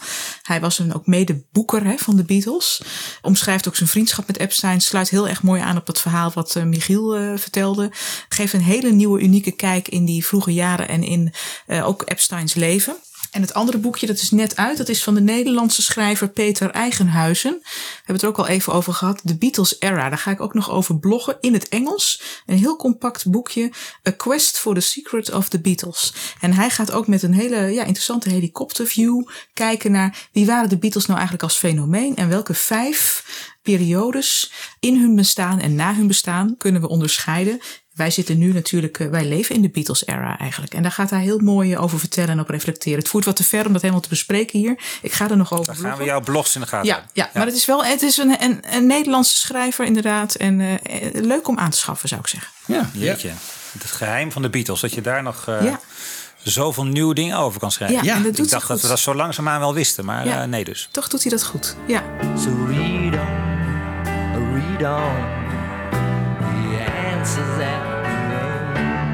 Nou goed, zo hebben we een prachtig lijstje met eh essentialia. Welke boeken moet je echt op de plank hebben staan? Nou ja, ik denk een stuk of eh, vier of zo die jullie genoemd hebben, die ik nog niet heb. En eh, als ik Jan Kees mag geloven, dan eh, moet ik dus eh, nog voor 342 euro dat boek van Recording the Beatles aanschaffen.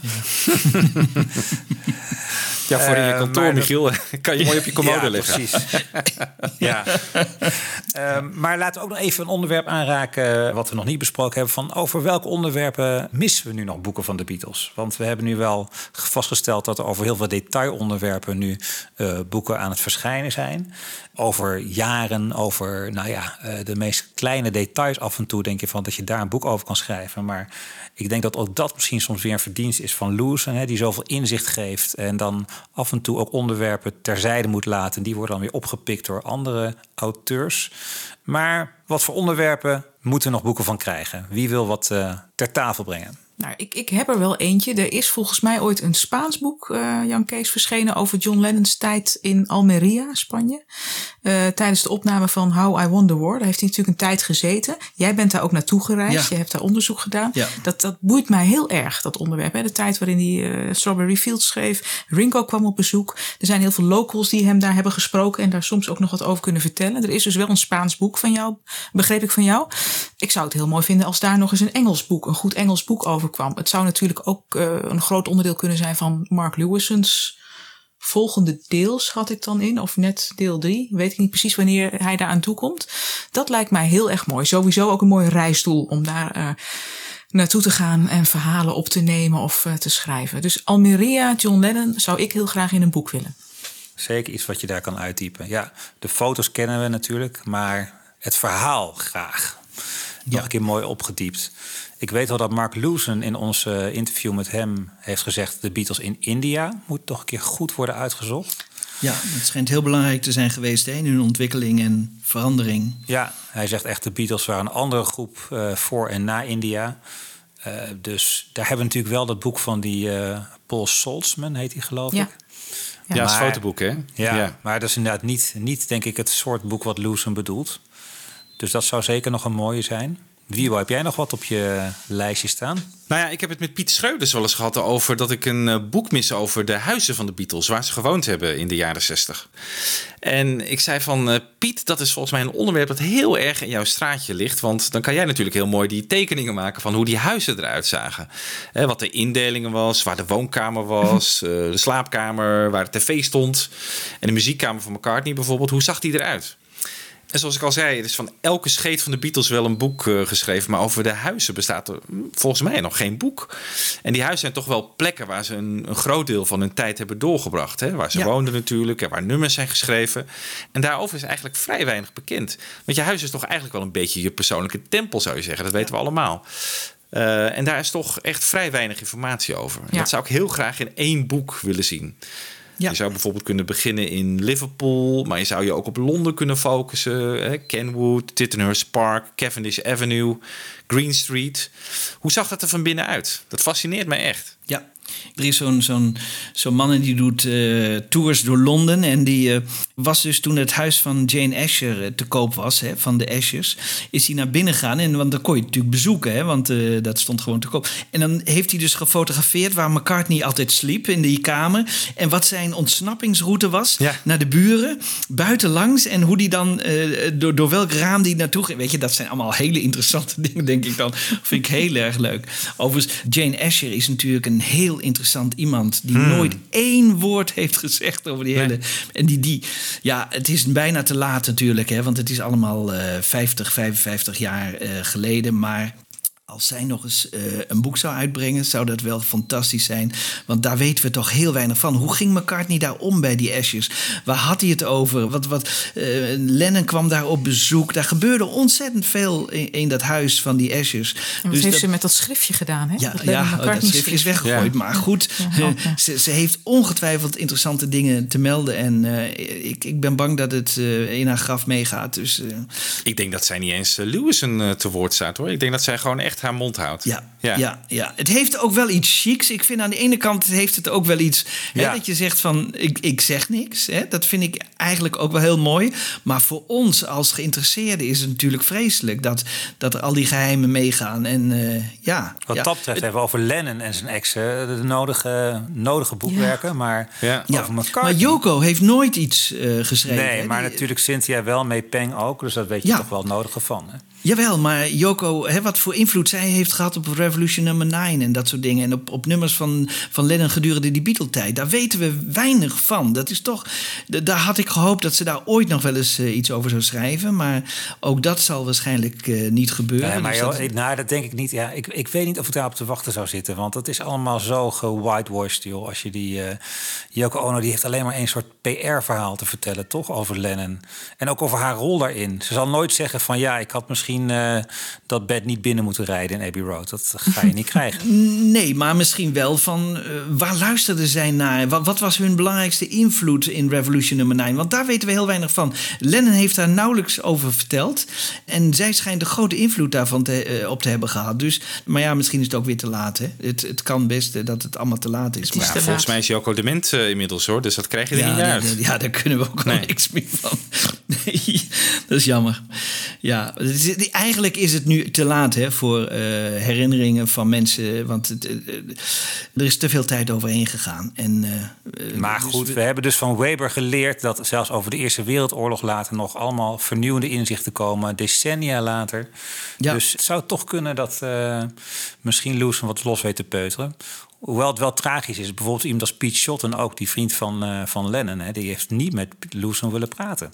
Dat, is, dat je daar soms als schrijver tegenaan loopt, dat moet pijnlijk zijn. Ja. Er is één onderwerp dat ik me al... Ja, een beetje een raar onderwerp, maar de kleding van de Beatles. Daar ben ik wel eens benieuwd naar. Van, Oh, vind ik helemaal niet raar. Ehm, Natuurlijk was kleding een heel belangrijk onderdeel van wie ze waren. Eh, sterker nog, het gaat altijd het verhaal over Brian Epstein... die zijn nette eh, kraakloze eh, jasjes stak, et cetera. Hoe belangrijk dat was voor de Beatles. dat ze wat niet meer die leren jas aan hadden, et cetera. Maar ook in de jaren daarna... Hoe kwamen ze aan die prachtige wit met rood gestreepte pakken voor je? Wie kleedde de Beatles? Hoe kwam Lennon aan dat kakkend geile eh, jasje van Rubber Soul? Dat, dat, dat, dat suède-achtige jasje. Dat moet hij toch ergens op de kop getikt hebben. Maar ze konden niet zomaar winkels binnenlopen. Hoe ging dat nou eigenlijk? Ze hadden een eigen kleermaker, hè? Dougie Ja. Millings. Nou, zo nou ik die. ben daar eigenlijk meer benieuwd naar dan naar de kapper van de Beatles. Eh, die, Ah. die heeft tenminste wel een boek geschreven. Maar ik ben daar wel benieuwd naar. Hoe ging dat nou eigenlijk? En wie- hoe, Ik vind dat een heel goed idee. Ik heb wel een boek in de kast staan trouwens. Dat heet Fab Gear. Ik weet niet of je dat kent. Met als ondertitel The Beatles and Fashion. Oké. Hey, Eh, Dus het is al Paolo wel- Hewitt heeft dat geschreven. Oh, dat is wel een bekende naam. Waar gaat het over, eh, Wibo? Nou ja, ik moet eerlijk zeggen, ik heb het nooit ingekeken. Ik heb het wel in de kast staan, maar zal ik het gewoon eens gaan opzoeken voor je, Nou Michiel? goed, misschien Eh, kunnen we een keer een show over doen. Dat, eh, De Beatles en kleding. ja. ja. Nee, Ik ben er wel benieuwd naar. Ik denk dat er genoeg over te vertellen valt met veel mooie plaatjes. eh, waarvoor je niet eh, heel, het hele wereld over hoeft rond te reizen. Maar het was zo'n belangrijk onderdeel van wie ze waren en hoe ze zich naar de buitenwereld toe presenteerden. Ja. En eh, we weten er toch maar weinig van. Een heel goed idee. Ja. Nou, ze hebben een mooie lijst. Zeker. Dan moeten al onze luisteraars het allemaal gaan lezen. En ook nog onze podcast gaan luisteren. Dat wordt druk de komende tijd voor u, eh, luisteraar. Nou, ik, ho- ik, Ja. ik hoop in ieder geval dat het mensen geïnspireerd heeft. Of net die ene titel te horen van ja, daar word ik warm van. Die Ja. ga ik, eh, ik heb zeker ook van jullie goede tips gehad. Dus eh, ik ben weer helemaal blij met dit. We zetten onze top 3 ook even in de beschrijving van de podcast erbij. Zodat je het allemaal mooi op een rijtje hebt. Ja, we hopen dat jullie inspiratie hebben gekregen om een van onze top 3 boeken te lezen. Goed, nou dan sluit ik eh, graag af eh, met dank aan jullie, al jullie bijdragen. En eh, graag tot een volgende keer. Writings on the wall, brother. Your life is in your hands. It's up to you to see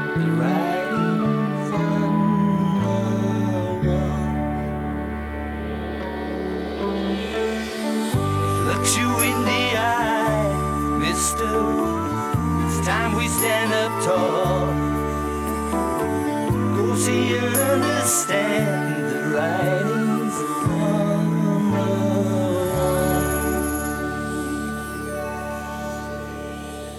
Fab Forecast. Luister ook naar Fab Forecast via beatlesfanclub.nl.